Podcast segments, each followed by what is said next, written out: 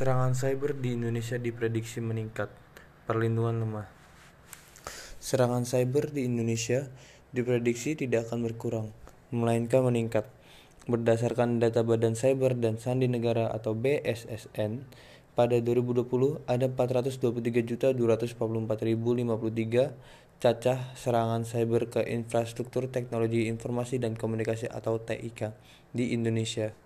Data Center for Strategic and International Studies atau CSIS juga menyebutkan Indonesia menjadi salah satu sasaran utama serangan ransomware Avadon pada Mei 2021.